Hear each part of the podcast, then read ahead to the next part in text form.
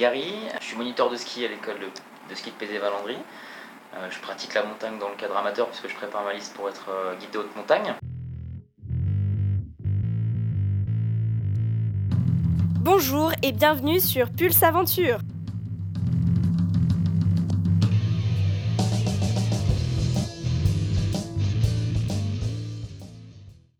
À l'occasion des fêtes de fin d'année, Pulse Aventure s'est rendu à Pézé-Valandry et en a profité pour enregistrer un podcast sur l'escalade de glace. Une discipline encore peu connue du grand public, une pratique éphémère complexe qui a pourtant de grandes similitudes avec l'escalade sur rocher.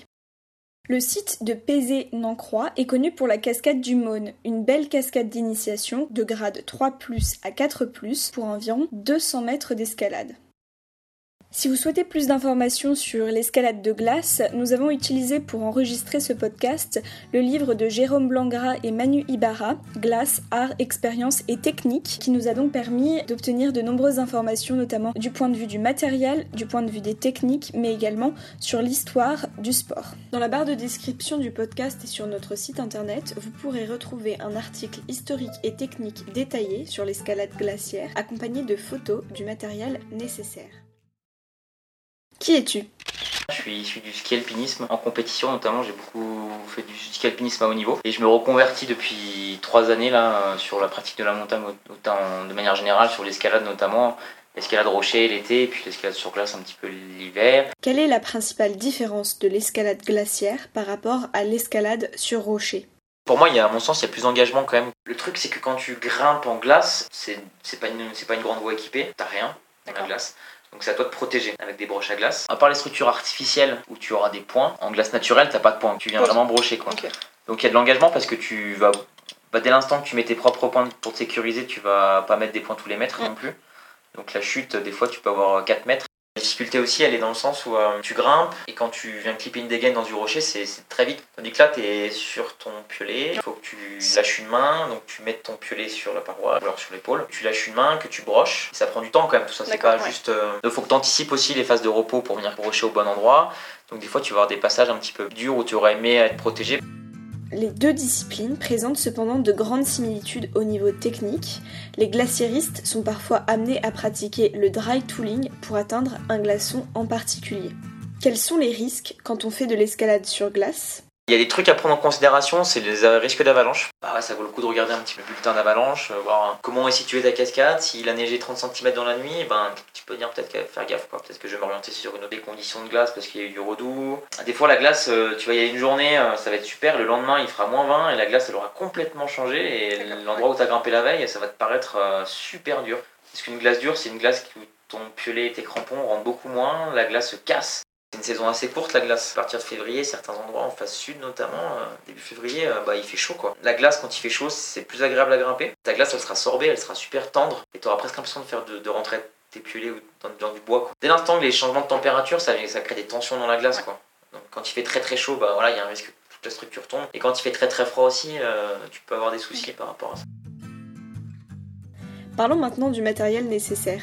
Vous aurez donc principalement besoin de vêtements classiques d'alpinisme d'hiver, d'un casque, d'un masque ou de lunettes pour vous protéger des éventuels débris de glace, de gants, de piolets, de crampons et de chaussures d'alpinisme d'hiver.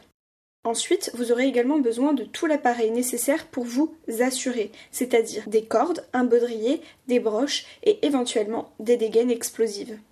Alors les piolets, la différence par rapport à un piolet classique d'alpinisme, c'est qu'il est ergonomique, qu'il a vraiment cette forme où euh, tu as la panne qui, va, qui, qui revient un petit peu euh, par rapport à un piolet droit. Quoi. En fait, c'est quand tu viens frapper ton piolet, il vient beaucoup mieux rentrer dans la glace. Après, euh, ce qui est spécifique aussi, un piolet traction, c'est des piolets traction en fait. Tu vas avoir sur la partie du bas le manche là, quelque chose qui va vraiment retenir ta main. Et tu vas avoir même sur les piolets techniques, tu vas avoir même deux, deux poignées. Parce que des fois, tu es amené à faire des changements de main en fait. Après, à savoir que plus tu auras quelque chose de léger, moins il y aura d'inertie. Pas sur un, piolet light par exemple, bah, il aura quand même moins d'inertie parce qu'il sera plus léger, donc euh, du coup il va moins pénétrer dans la glace. Pareil pour les crampons, alors du coup faut trouver le juste milieu quand même. Par rapport à certaines disciplines en montagne ou, l'alpi par exemple, tu peux avoir des trucs super légers.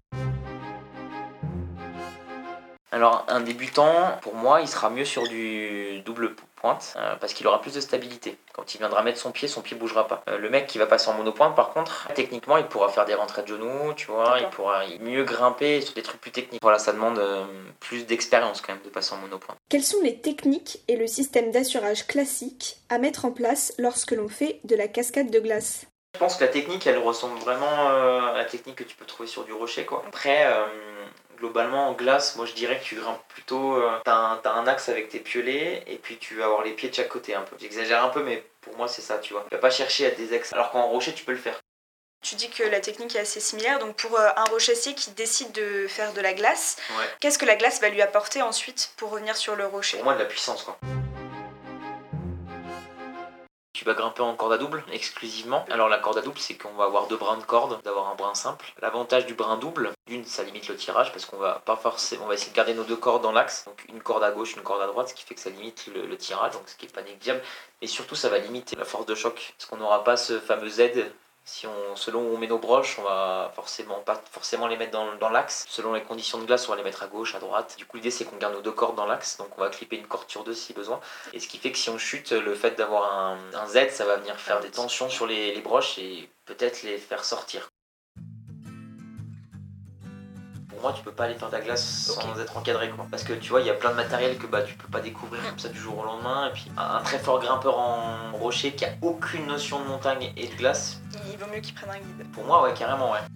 Après, ce qui est important, c'est de se faire plaisir aussi. on aborde souvent la montagne avec des visions négatives, ou... alors que le but, c'est quand même de se faire plaisir. C'est l'essence quand même du, du sport. Hein.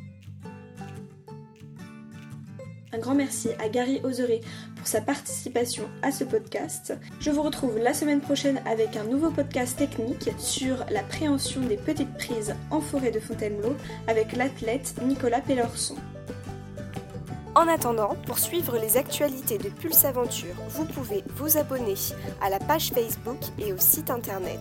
Je remercie chaleureusement le groupe de musique New West pour la création de musique originale qui anime ces podcasts.